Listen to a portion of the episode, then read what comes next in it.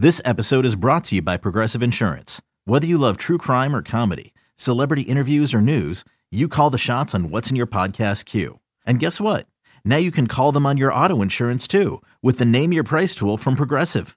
It works just the way it sounds. You tell Progressive how much you want to pay for car insurance, and they'll show you coverage options that fit your budget. Get your quote today at progressive.com to join the over 28 million drivers who trust Progressive. Progressive Casualty Insurance Company and Affiliates. Price and coverage match limited by state law.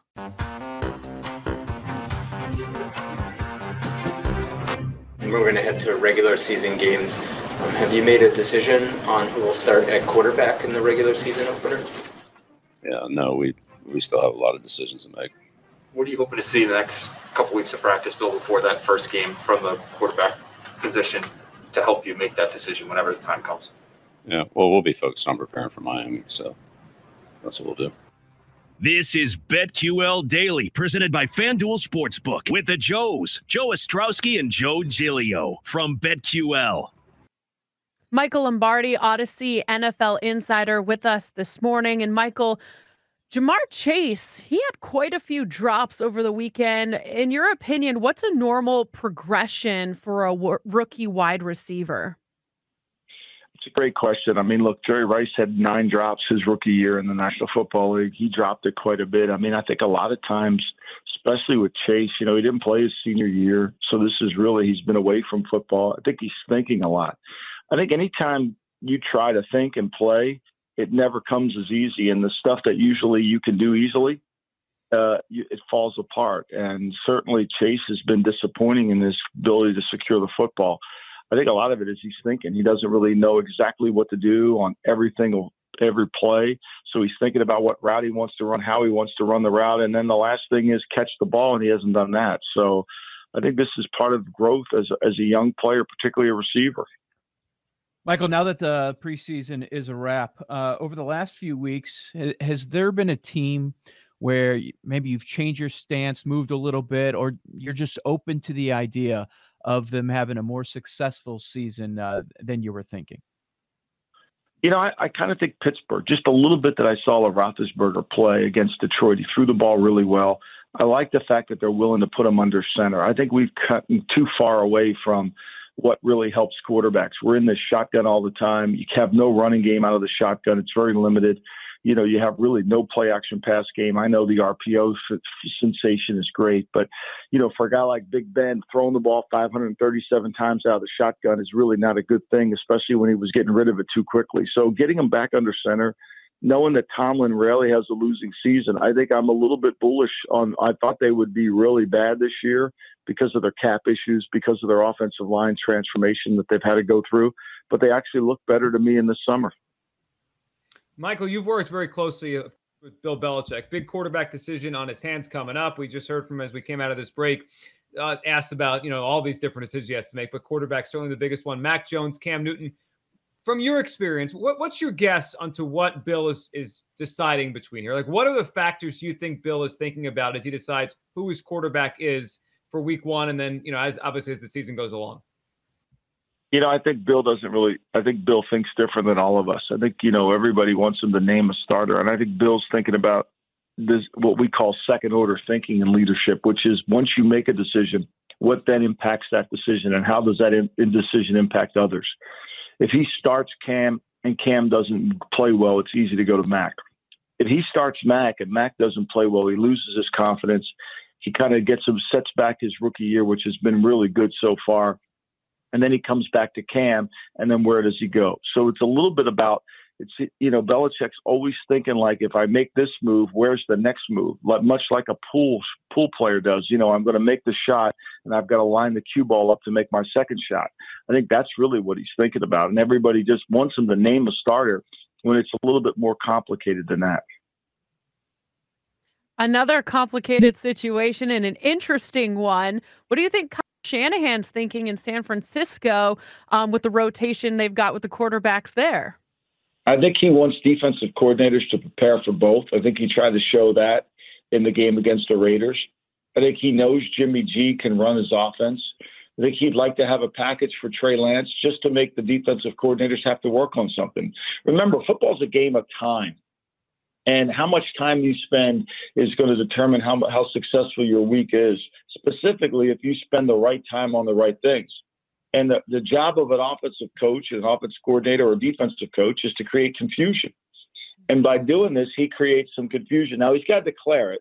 Week one, he'll show what he'll do. There'll be tape eventually. But as you go into September, because there's not a lot of tape to base it on, you have an opportunity to kind of fool some people. And I think that's what he's doing.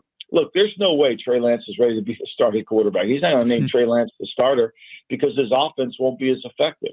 But if he has Trey Lance integrated within the system early in the season, utilize him in the run game a little bit, put him in there at quarterback, a little bit Taysom Hillish, I think he'll have a chance to be successful. With Audacy NFL insider Michael Lombardi, this is BetQL on the BetQL network.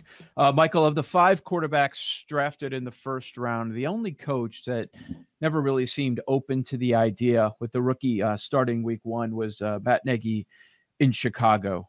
Do you think he would have been more open to that idea if they had a competent offensive line?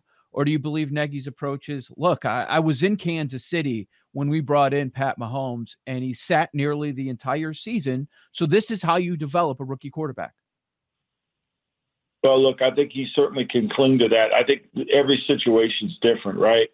I think, you know, Trey Lance shouldn't start for the Niners because the Niners are a Super Bowl caliber team and Trey Lance isn't ready. You know, I think that Patrick Mahomes didn't start for the Chiefs because the Chiefs had Alex Smith, who had been a really good player for them and they wanted to be able to see how far they could go with Alex Smith before having to put Mahomes in there. They knew it, what it was. For me, with Nagy, he's got a really bad offensive line. Look, when you sign Jason Peters at 39 years old to be your starting left tackle, things aren't going to go very well for you. So you need to be able to to know where your team is. Your defense hasn't played well. Khalil Mack hasn't played well last year.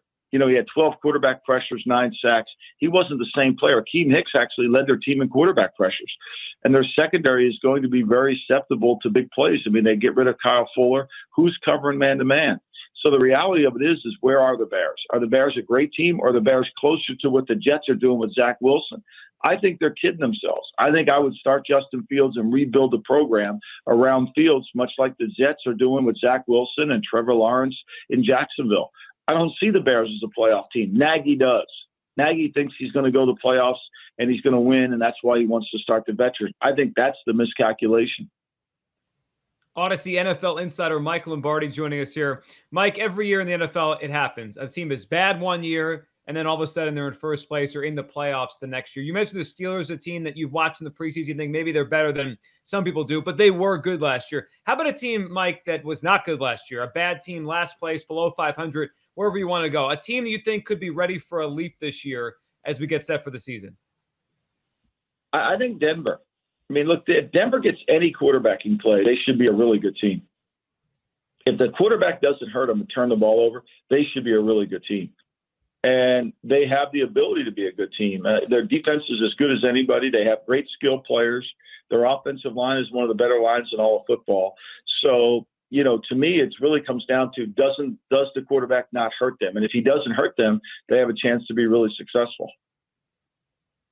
We talked about the J.K. Dobbins injury, T.Y. Hilton out for the early part of the season. How do you think that will affect the Colts? Well, I, I think the Colts, you know, I didn't think that that he played as well last year, Ty, as typically most of the media suspected he did. I think Michael Pittman's got to come on and play really well. You know, they've got some receivers there. They don't have big name receivers, but I think they have good receivers that can make plays for them. And the way they utilize their offense, especially as predominant in the running game, as good as they are, the way they can run the football. So, you know, look, obviously you've got to be able to make plays on the outside quadrant of the field. And I think that's really going to be important for the Colts. But I think their scheme is pretty good and I think they're able to to use their play action and get the get their the ball down the field and make explosive plays in that area. I think that's going to be the key for them, you know. And and look, Pittman's got to come on. And I think last year they lost Parris Campbell, the kid from Ohio State, who's a really a dynamic player if he can stay healthy. So it might be the time for Parris Campbell to turn it on. Uh, Michael, what do you think about uh, the improvement with Trevor Lawrence uh, over the weekend? Much better. I know the offensive line, obviously, an issue in Jacksonville, but much better than most of us saw on Monday. Well, I think it's going to always be up and down for young quarterbacks, but I think he's a truly, truly talented player. And it was good that they finally got him some protection. I mean, the first play of his NFL career behind the behind his starting offensive line and the Browns backups, they couldn't block anybody. So, you know, that's going to be the struggle. Jacksonville's got to get better in their offensive line, and it's going to if he does, there's no doubt in my mind that Trevor Lawrence will be a really good player. Michael Carson Wentz last year hit rock bottom in Philadelphia. Gets new life in Indianapolis with his coach Frank Reich. He was hurt clearly, had to have the foot surgery. It sounds like though he might be on track for Week One. Uh, you could get him plus one thousand NFL Comeback Player of the Year. Are you buying the uh, Carson Wentz has a comeback, or do you think what we saw in Philadelphia last couple years, obviously last year was bad, the year before okay? Do you think his career is going the wrong direction? You know, I think it's a really good value. You know, I mean, look here in 2017, the guy should have been the MVP of the league if he doesn't get hurt. And Frank Reich was his coach. And I think with Jonathan Taylor, Jordan Wilkins, Marlon Mack, the running backs they have there, their offensive line's concerned. I mean, right now they've got Will Holden playing left tackle. Is he going to be good enough? Julian Davenport, is he going to be the swing tackle? The concern for their offensive line, especially the left side, you know, where they're going to have a left guard in there because they've lost you know, they don't have Quenton uh, Nelson in there. So if he plays opening day, that'll help them certainly. That Chris Reed won't have to be the starter. But I think that, you know, the, the, the left tackle until Fisher comes back is a concern. And I think that's really more uh, they have to work around. But I think when you look at the when you look at the scheme of running the football, which is what Wentz did when they were in Philly. I mean, they had two running backs that averaged over five yards a carry, Jay Ajayi and LeGarrette Blunt, that team and they ran the ball. And Frank Reich was the coordinator, so they took a lot of the pressure off off of of the quarterback Carson Wentz, and he delivered. And I think he'll do that for them this year. I think it's pretty good value. The Browns begin the year where they end the 2020 postseason in Kansas City for a matchup with the Chiefs. Um, should be a fun game to watch. What are you expecting out of the Browns this season? Well, if you go back and watch them play last year in the champ in the divisional game, I mean, they got the ball with 22 uh, down 22-17 with eight minutes to go in the game. Got a chance to win the game. Mahomes is out, and they couldn't throw the ball in a drop back pass game that really affected them. I, I think the Browns have the kind of team to give Kansas City trouble. They have three corners, assuming Newsome can play well. Troy, Troy Hill they signed as a UFA to go along with Denzel Ward. If those three guys can play well in the back end and they get something out of Clowney as a rusher, they can rush forward, get to Mahomes, and cause some problems.